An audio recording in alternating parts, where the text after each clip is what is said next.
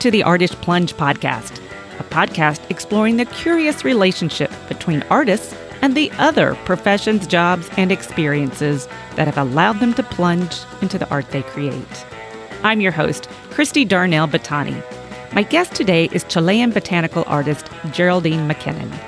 After graduating from art school in Santiago and feeling a bit disconnected to its emphasis on conceptual art, Geri set off to Easter Island, which led to a life changing adventure assisting her aunt with archaeological studies on the island. Crawling through caves with her sketchbook and a headlamp, Geri discovered how to capture the truth of a plant with keen observation.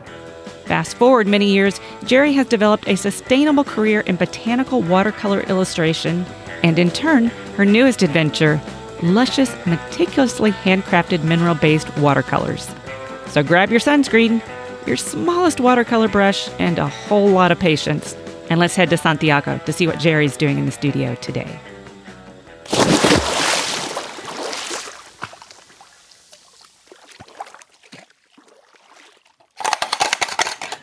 Oh, um, you're shaking something. You are, do it again.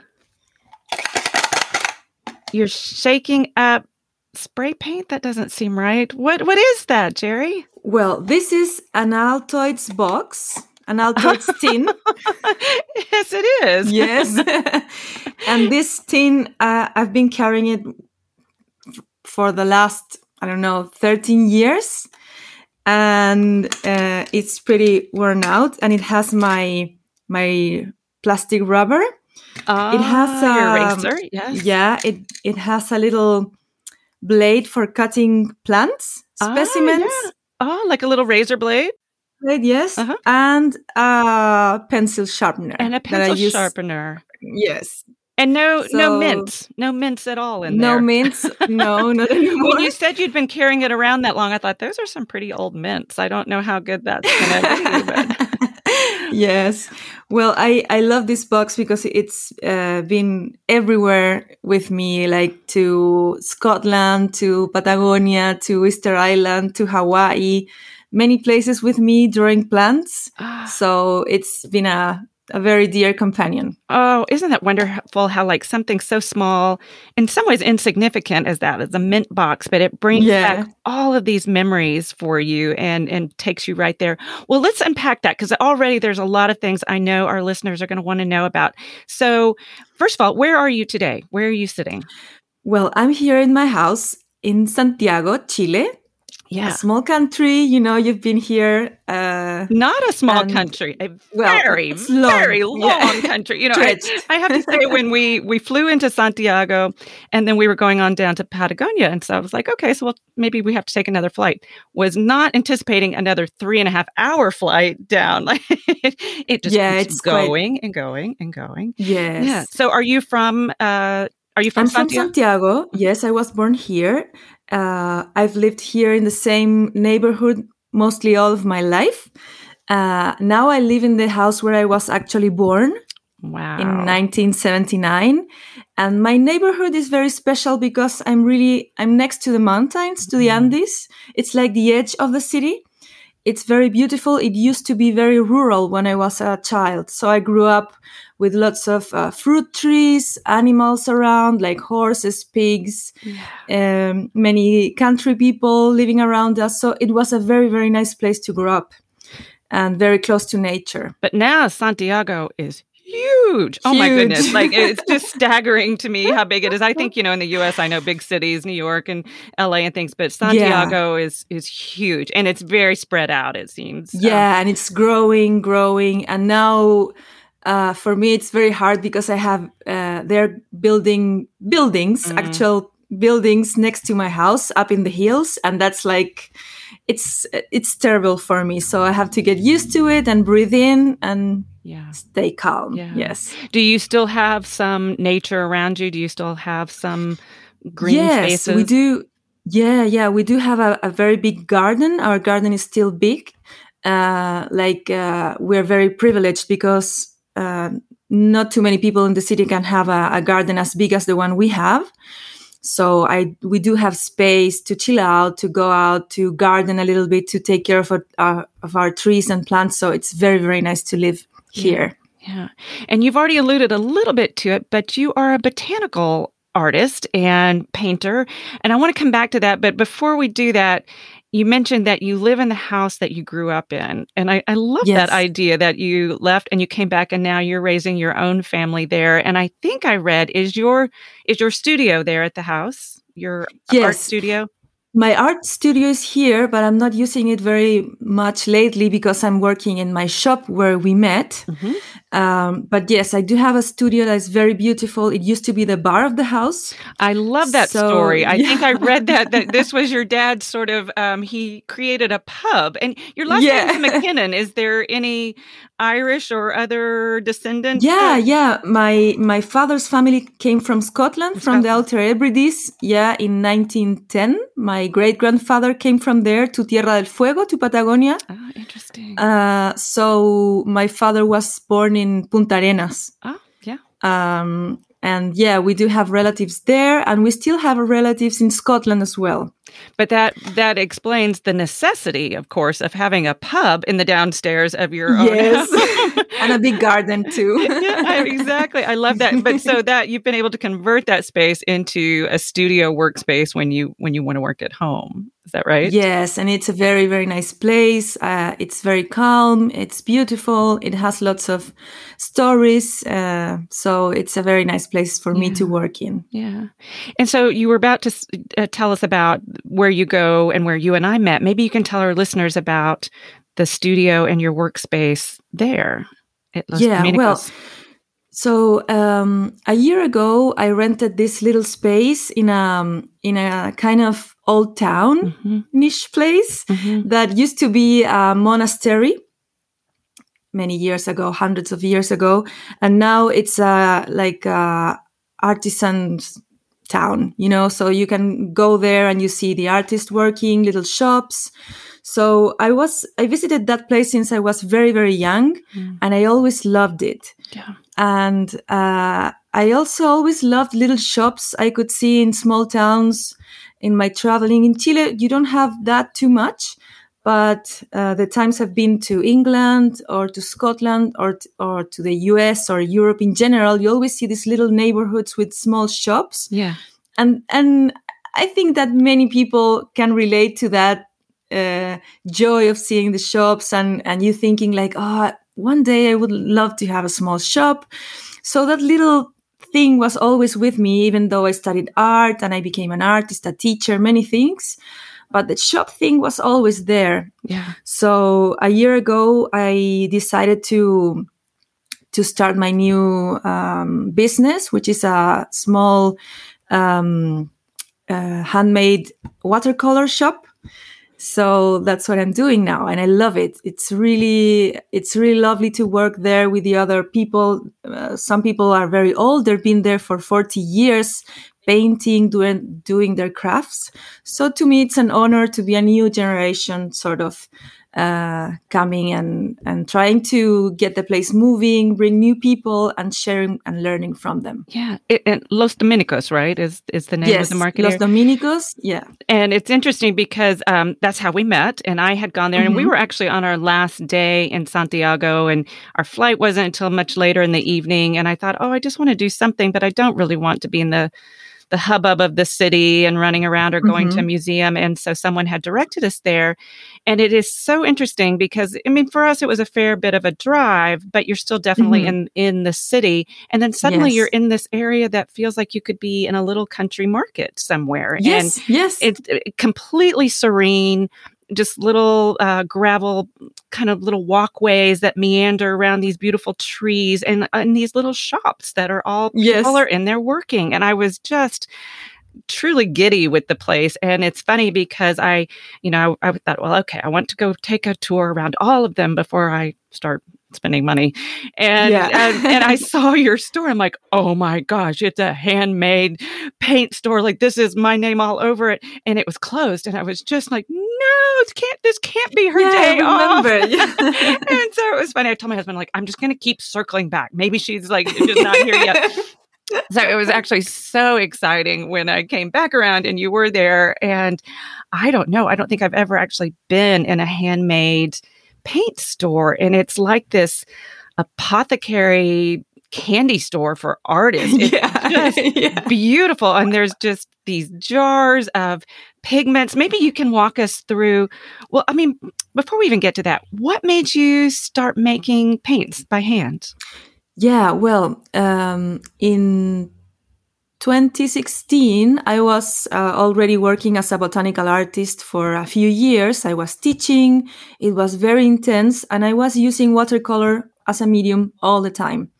So I became very close to watercolor um, because I, I had to practice mostly every day. I got commissions, I was teaching, so I had to study very, very much. And um, in the middle of that, I started wondering why, uh, how watercolor were, was, watercolors were made. Mhm. Um, and I remember when I studied art, we had only one teacher that uh, taught us how to make our own oil paints and acrylics. Mm-hmm. And I thought she was so special because all the the um, the school was oriented to conceptual art Mm-hmm. and installations and very um, how do you say intellectual driven art Yeah.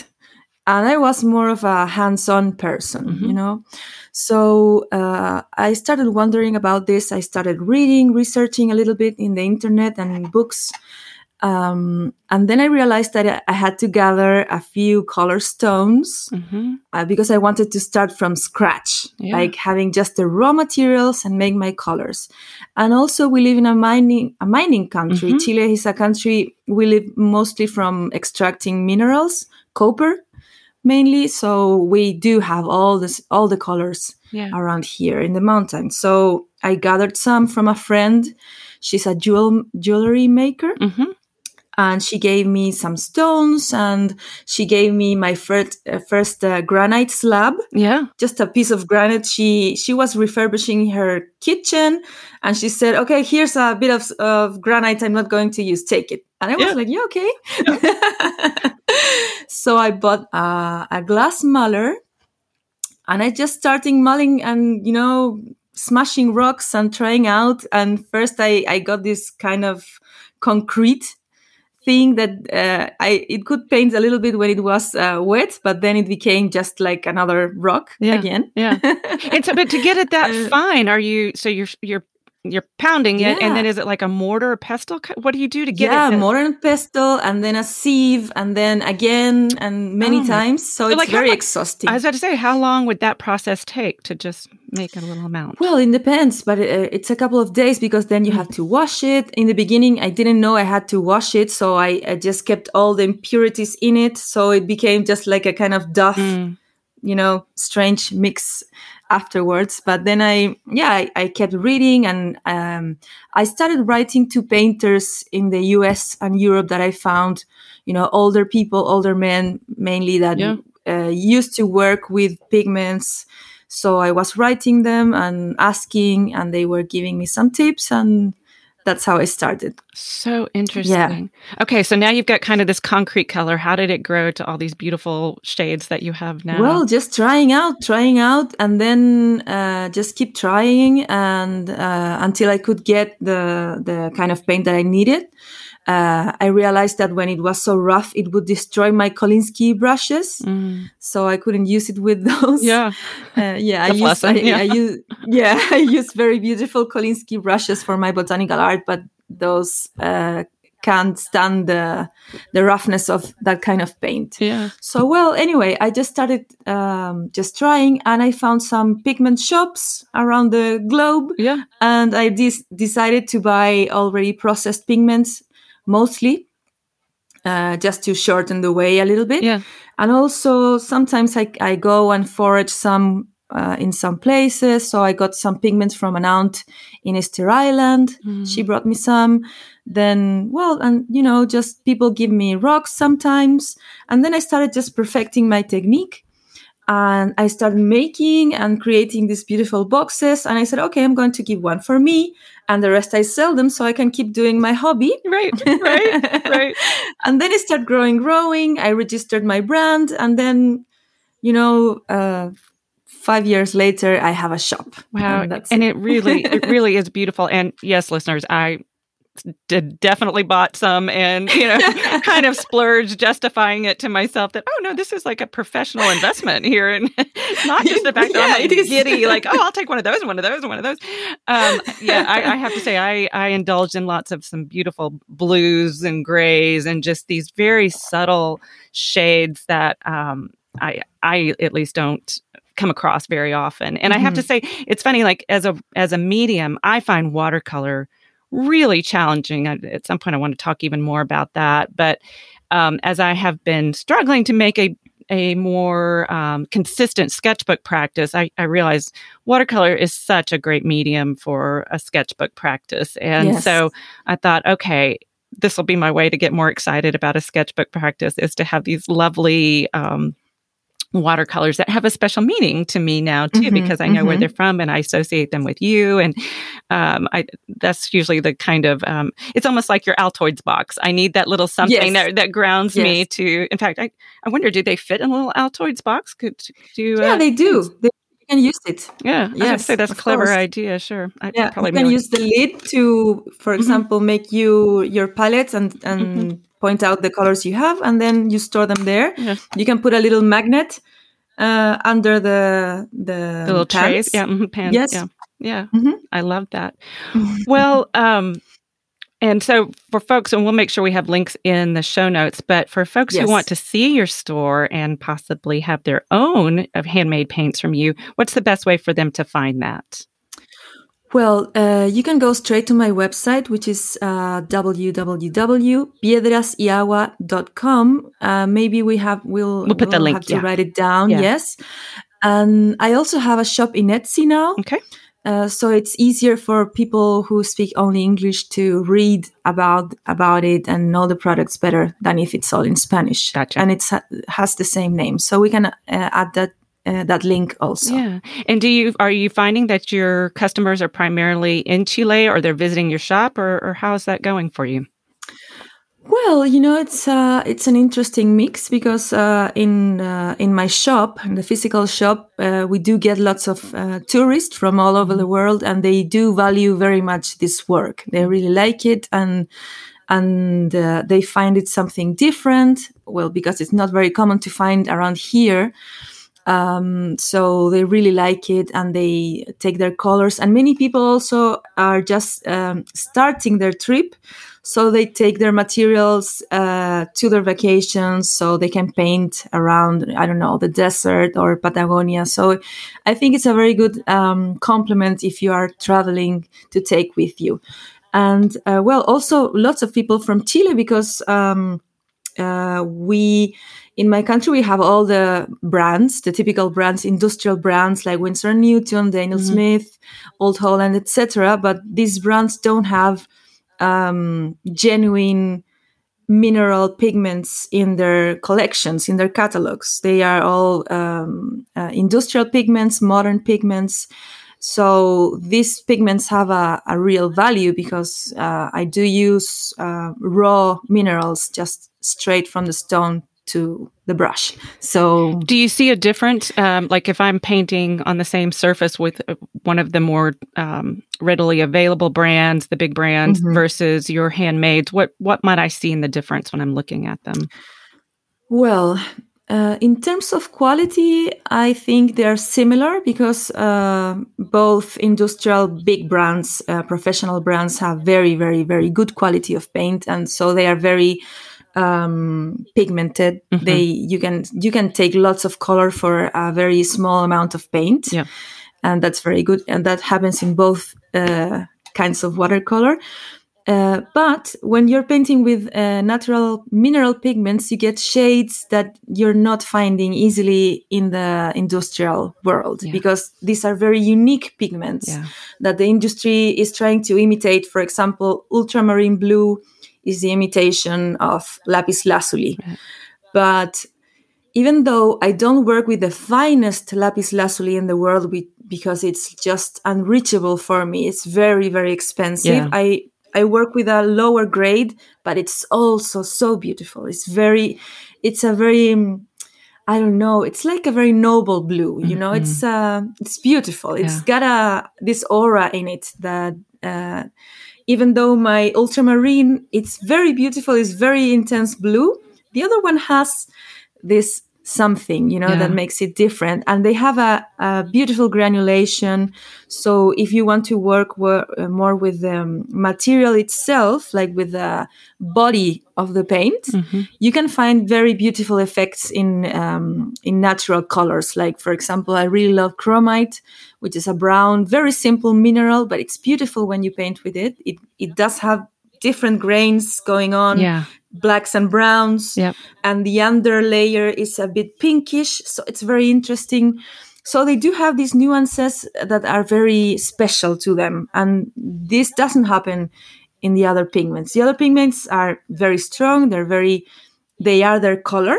Yeah you know, it's like I am yellow, so he's yellow. Yeah. Uh, but they don't have variations in the in the material itself. So yeah. that's why I love uh, mineral pigments because they do have this little things. Well, it's interesting. This conversation's reminding me when we were also in Chile and we were down in the, the wine areas and at a very mm-hmm. small craft manufacture uh, vineyard and mm-hmm. they were talking about you know from season to season they will have slight nuances in their in their grapes whereas the bigger producers really strive to have this consistency that there is yeah, no variation standard yeah yes. and so that's really the difference in whether it's paint or wine is that those beautiful nuances that are a little bit different each time are what really make I don't know, it's like a soul to to, yes. to the to yes. the art material that really comes through. So I find it really yeah, exciting. exactly. It's like if you go back to the botanical art world, it's very different to see uh,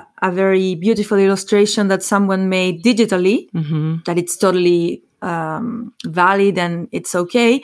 But when you see one of the master painters uh, and she's done a, an amazing uh, image of a flower or a plant, then the, just the difference is huge when you can see the hand of the person yeah. behind it. Yeah.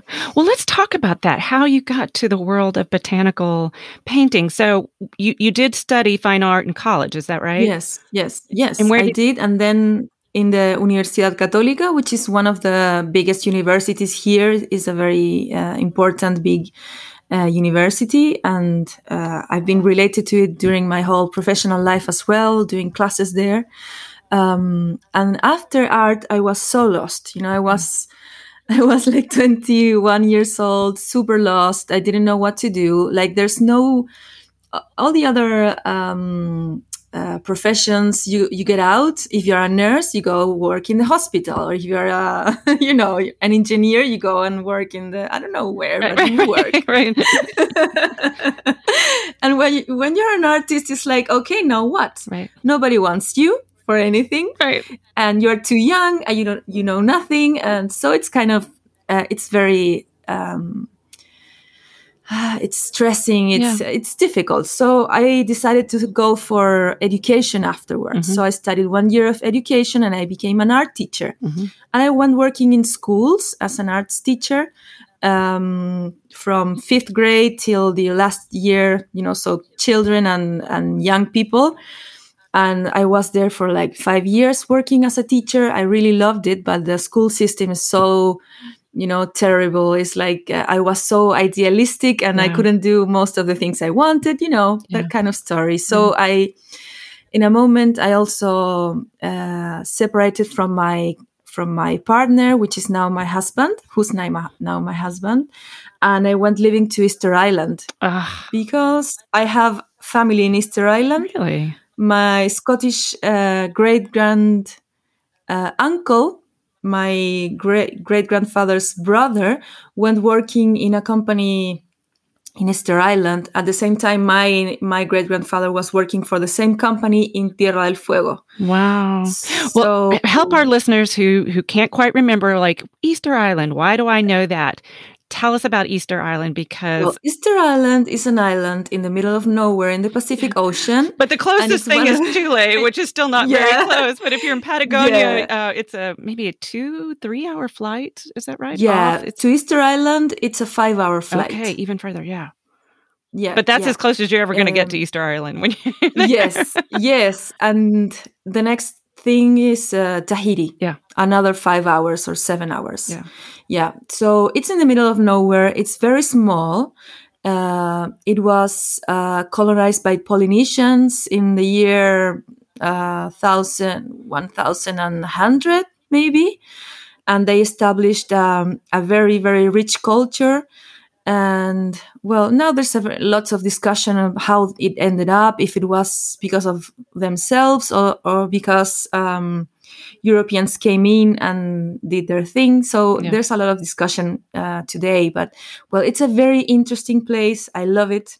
And people often associate the big, um, what do we call the sculptures that are there that are, moai? Yeah, yeah. The moais they are there. There's these big bodies faces just laying everywhere in the island. Uh, yeah it's a very special place and it's one of the three tips of the polynesian triangle which is hawaii new zealand and easter island.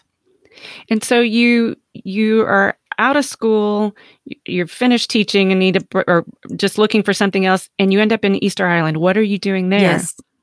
Well, uh, there first I was a waitress. I was a you know tourist guide. I was everything.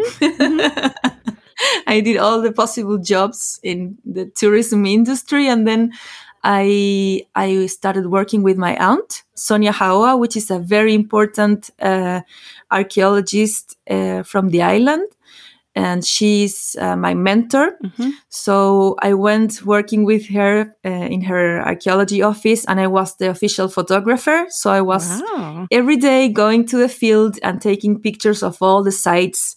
Uh, we were um, making a kind of catalog of all the island sites, which are many, many, many. So there, I learned a lot about the landscape, the archaeology. Uh, yeah, it was a very, very, very good experience. And she was the one who pushed me into scientific drawing Mm. because she commissioned my first uh, drawing that was the inside of a cave, Yeah. like the profile of a cave. So I had to spend like four days with another young archaeologist uh, making the map of a new cave. Oh, wow. yeah, like under the earth with a lamp and a rope, and both of us very like crawling inside the cave, just drawing. And you would be drawing very interesting. inside the yeah, cave. inside. Yeah. Oh my Yes. goodness. Okay. So that was yeah, I had Prior- yeah, I had many adventures there. I bet. yes. And so prior to that time, were you interested in botanical work or any sort of drawing of nature? Yeah, well, no, because um, I was always very good uh, with drawing Mhm. since very little, but art school was so full of conceptual art and kitsch and Yeah. other stuff that Yeah. I was totally put away from from drawing. Yeah. So this was a chance to reconnect with nature, with uh, drawing, and I, I said like, wow, I wish that I had known this before Yeah. even I I wanted to study archaeology too when I um, finished school, but finally I decided to go to art anyway. So when I came back from the island after well after working with her, I was a teacher in the school there as well in the Mhm. high school. Uh, I had a very good time. I also there I could uh, start working with the students uh, in land art, you know, art and nature. We did many things. And when I came back, uh, my aunt Sonia commissioned me like 83 uh, illustrations of plants, birds, and mollusks from the island. And I didn't have an idea about botanical drawing or scientific drawing. So I had to start again reading by myself, buying books from Amazon, writing to people, Yeah. and just starting out from zero. Yeah. That's well, I love the story of having this aunt that serves both as a mentor and Yeah. and, and a real supporter for you, but that every time this sort of opportunity comes along, you just dive in and just start researching and finding your way do. through it. And I also love, you know, when I first was reading about your your experiences, um, there's something about botanical illustration that conjures up, I guess we I tend to associate it almost with a different time of when the explorers, often mm-hmm. coming from Europe, but British, you know, going out for the museums yes. and doing their expeditions and cataloging all these strange and exotic. So it sounds, that's what it is. It feels very exotic and foreign and old. And so it's so interesting that here you are, this young, vivacious person taking on what feels like an old art form and bringing it new. And so, what was that like? I mean, just to start spending your time with these just little kind of, I don't know, how big are these drawings? I'm, I'm assuming they're kind of small. No, no. I always work with uh, minimum uh, an A3 format. Oh, okay. Yeah. Ah. So uh, my latest drawings are a full sheet. Yeah. Okay. So yeah, I always uh, paint um, life-size drawings, which is kind of the standard uh, for botanical art. You always um, work one to one. Yeah. Okay, that makes sense. So yeah, real size. Yeah. So you can get all the details, all the little shapes and forms, and all the parts of the plant in a single sheet. Um, so yeah, I first uh, I had a, this very romantic view of uh, botanical yeah. illustration, and I felt myself like an explorer because I was coming back from the island. Well, yeah, you just came back from Easter culture. Island. For goodness yes. sakes, like you know, I, I, just imagine this safari hat or something and a net. Yeah, yeah, yeah, yeah, and it was uh, it was a very very interesting time of my life. Um, well, I still I still keep going, and I have my friends and I have family there, so I have a very strong connection uh, till now. But um, so I started drawing, and um, I realized that I didn't know much. So i i struggled to i mean i i had to write tons of emails until i came i went to the botanical uh, the royal botanic garden in edinburgh mm, in scotland. yeah beautiful. I've been there yeah. Yeah. Yeah so i earned a scholarship uh, and i went there studying for four months uh, and then I, I became a more professional botanical artist. So, what kind yeah, of things make a, a really good professional botanical artist? Like, what type of techniques or skills did you have to learn? Well, first, you have to learn observation and you have to remove your own ideas and conceptions uh, that you might have when you're going to look at uh, a plant or a subject. Yeah. So there's no space for imagination or or your own way of doing things in a way that it could it shouldn't alter the the truth of the plant so you yeah. had to be very uh, strict about drawing what you see yeah so it's very good in the beginning to to train your uh, left brain right brain situation mm-hmm. Uh, so you can uh, look at things in a very objective way and just take all your um, assumptions out yeah. of the way. Yeah. yes, that's the first. And then you have to train your drawing skills. So you need to um, relearn how to take the pencil, how to make your lines uh, long and smooth and, and beautiful. Um, yeah, you need to you need to learn a lot to relearn a lot because it's very different than what you learn in art school. Yeah. So it's another kind of uh, uh, approach yeah. uh, to drawing. It's almost so, its yeah. own language of you know. Yeah, yeah, yeah, yeah, Interesting. But I think that it should be included in the art education mm-hmm. for artists as well because it, it's really a mind opener, an eye opener. So.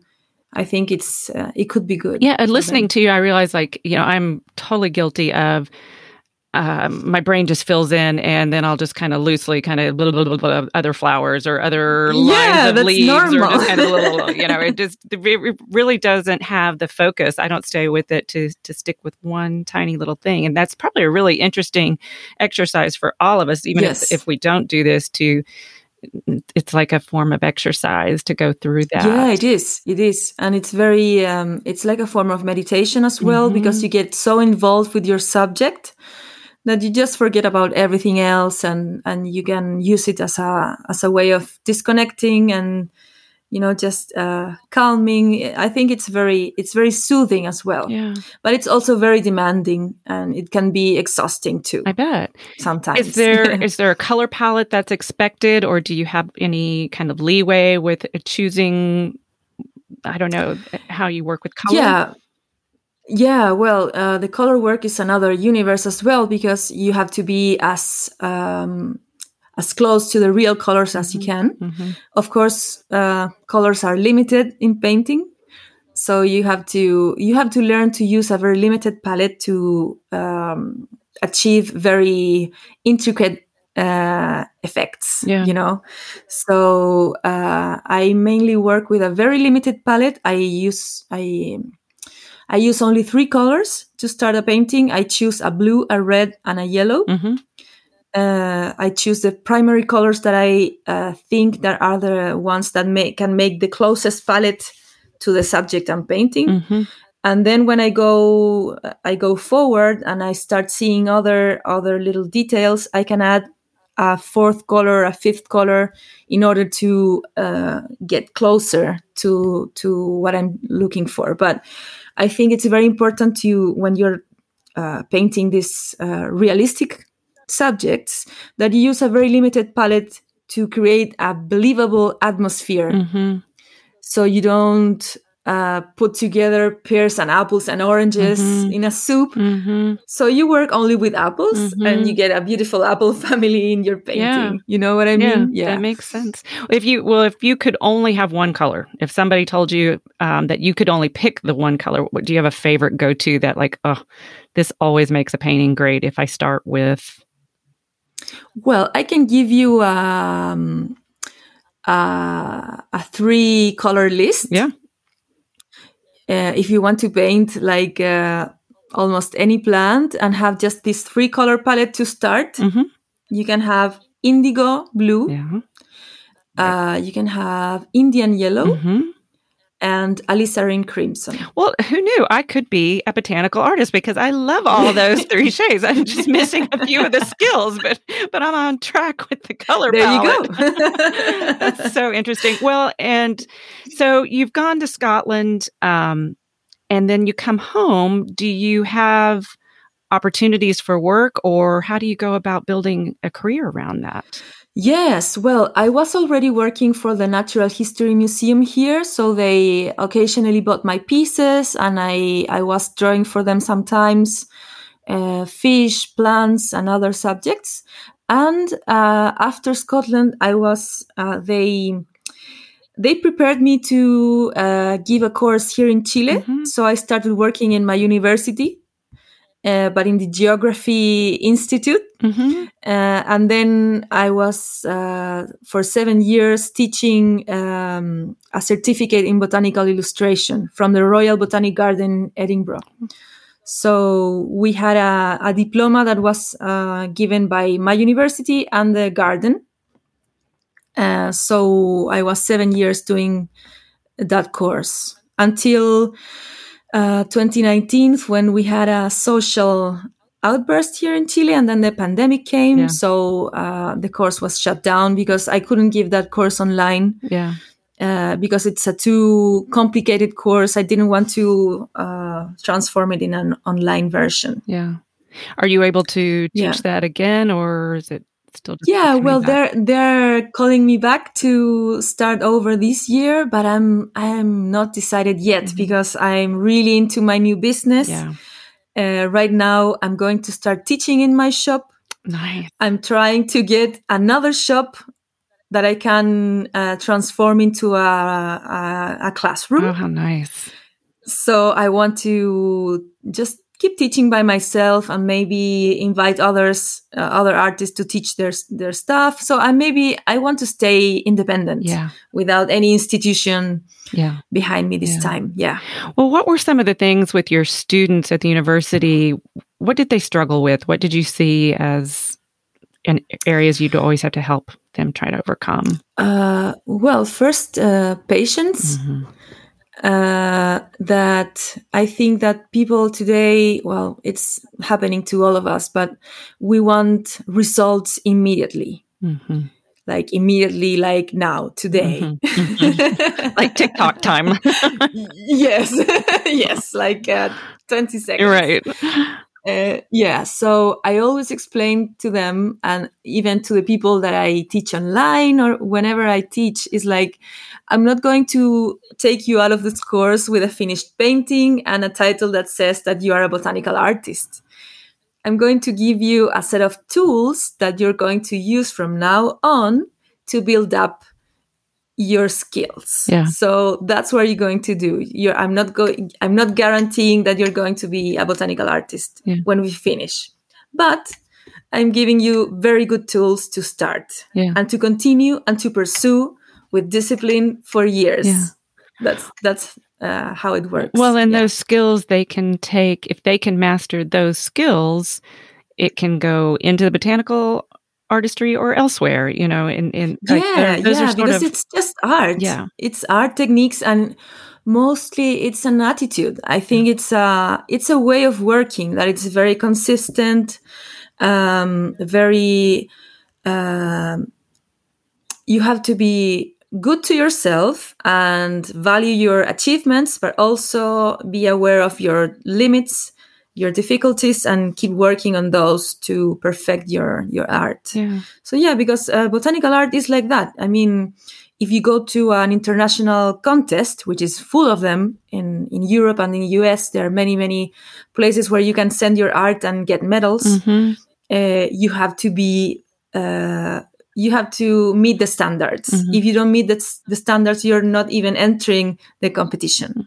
So yeah, and uh, I think it's an art that deserves that discipline. And um, if you translate this way of working to another uh, art technique, it's impossible that you fail or that you don't learn or you you don't enjoy it. Yeah. Because uh, yeah, it's just a, a way of being. I think. Yeah. Well, what do you think it is, you know, in the age where photography has become so prevalent? I mean, the the cameras on our phones now are ridiculously good and easy for anyone to use. What's different or what makes why would someone want a botanical illustration versus a beautiful high resolution photograph of a of a plant? Yeah, well, I think it's uh, it's as simple as that. A drawing, a beautiful painting, just beats uh, a photography because it, it was handmade, Yeah. and you can see the lines. You can see where the brush strokes go to. You can you wonder how this person did such a beautiful work. Um, you see the paint. You see I don't know the texture of the paint, and you see how it beautifully uh, represents that plant or whatever subject. So hand handmade stuff has something, Yeah. you know. It uh, yeah. I mean, I thi- it's Maybe that's part of it. Like It makes you yeah, it makes you look. You know you you look closer. Like now i have a tendency to gloss over beautiful photographs. I've come to expect beautiful photographs. So even if i'm looking at a whether it was a medical book or a science Mhm. book i would assume there to be beautiful photographs. But when i see something drawn i look closer at it which should be the yeah, point. because you wonder how how how was it made? Uh, what's the technique uh, the artist used? And I think that uh, in botanical art, and well, mostly what's happening happening here in Chile is that uh, now it's in a boom. You know, like everyone is learning. It's it's very very big now. I think it has uh, brought a lot of awareness of our flora hmm because uh, drawing hits people so directly you get en- engaged quicker than with only photos. Yeah. So you you fall in love with with the drawings with the plants. So it's bringing lots of awareness and uh, i think it's been um how do you say an improvement of our relationship with plants with our local plants. Yeah. Yeah because it has that power. It's it, it's communication. It's one-to-one communication. Yeah. Yeah well so when you're painting do you use live specimens or how what do you work from Yes, live live specimens mostly uh, when it's uh, when it's possible.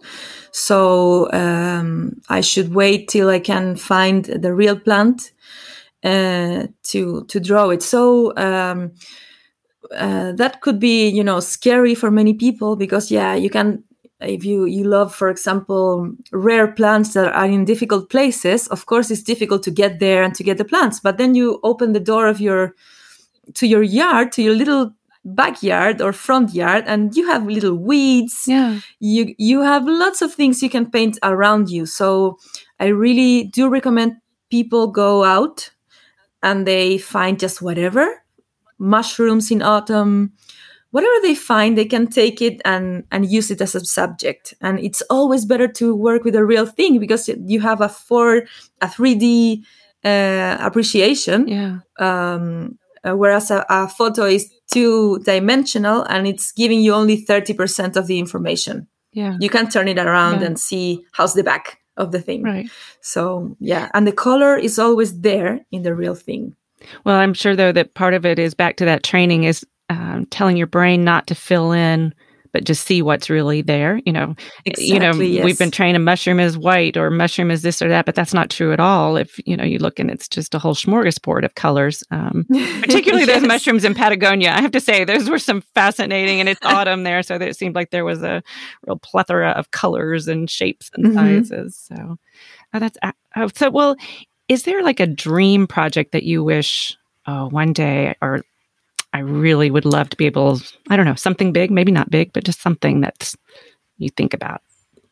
Yeah, I do. Um, well, what I'd love to do now, because I'm now I'm a bit um, uh, I'm giving uh, botanical illustration a break Mhm. right now because uh, I was doing it for many years, so I got a little um, tired of Yeah. it.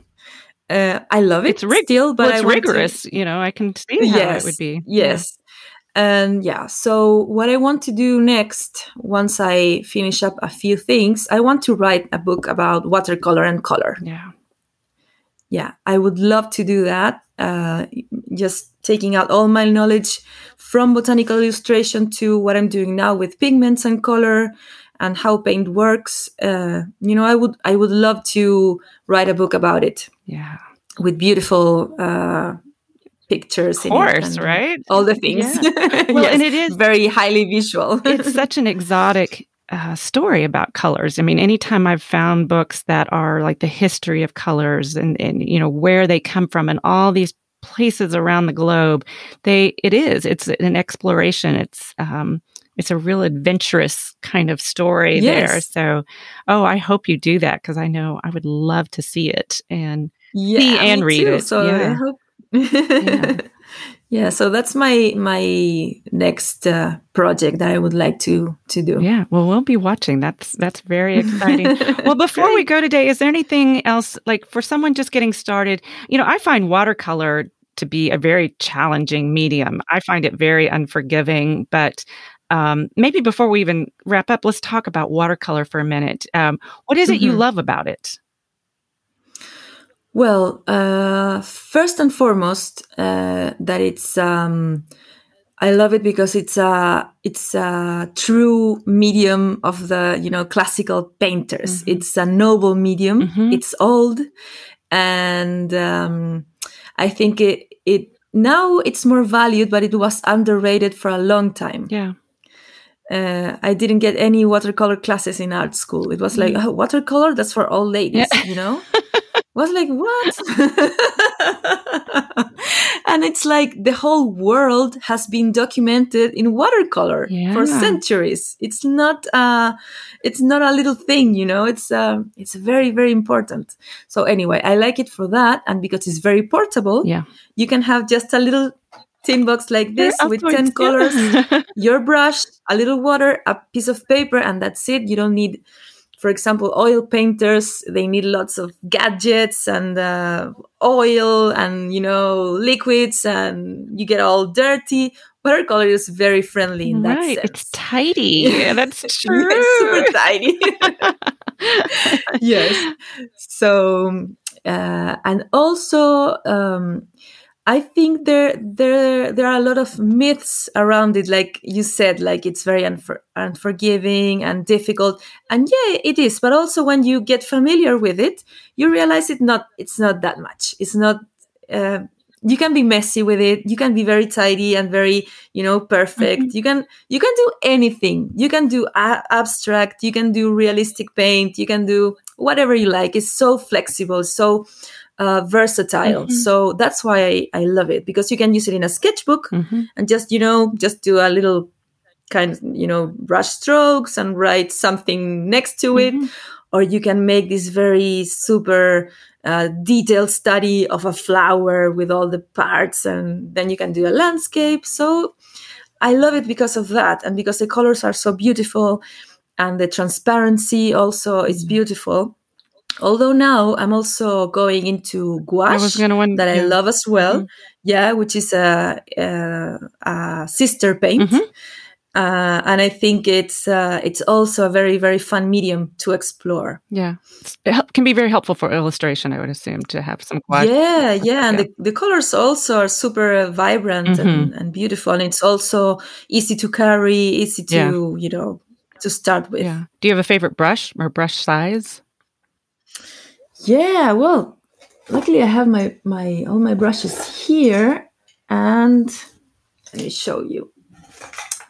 Um, yes, I love my uh, Winsor and Newton Series Seven brushes. Mm-hmm. This is uh, this is a number six that I use only for water uh-huh. for wetting the paper. Okay. And this is, this one I have it since I went to Edinburgh. Uh-huh. Nice. So it has ten years and it's a jewel. It's uh, it's such a good brush, and it's already you see the the ferrule. It's yeah. like a copper color because the it's so worn. Yeah. Um, I love this brush, and also this other brush, which is a Rosemary and Company uh-huh. Kolinsky sable brush number ten, also for only for water. And uh, I also well, I love my um, my Winsor and Newton uh, Series 7 number ones. Yeah.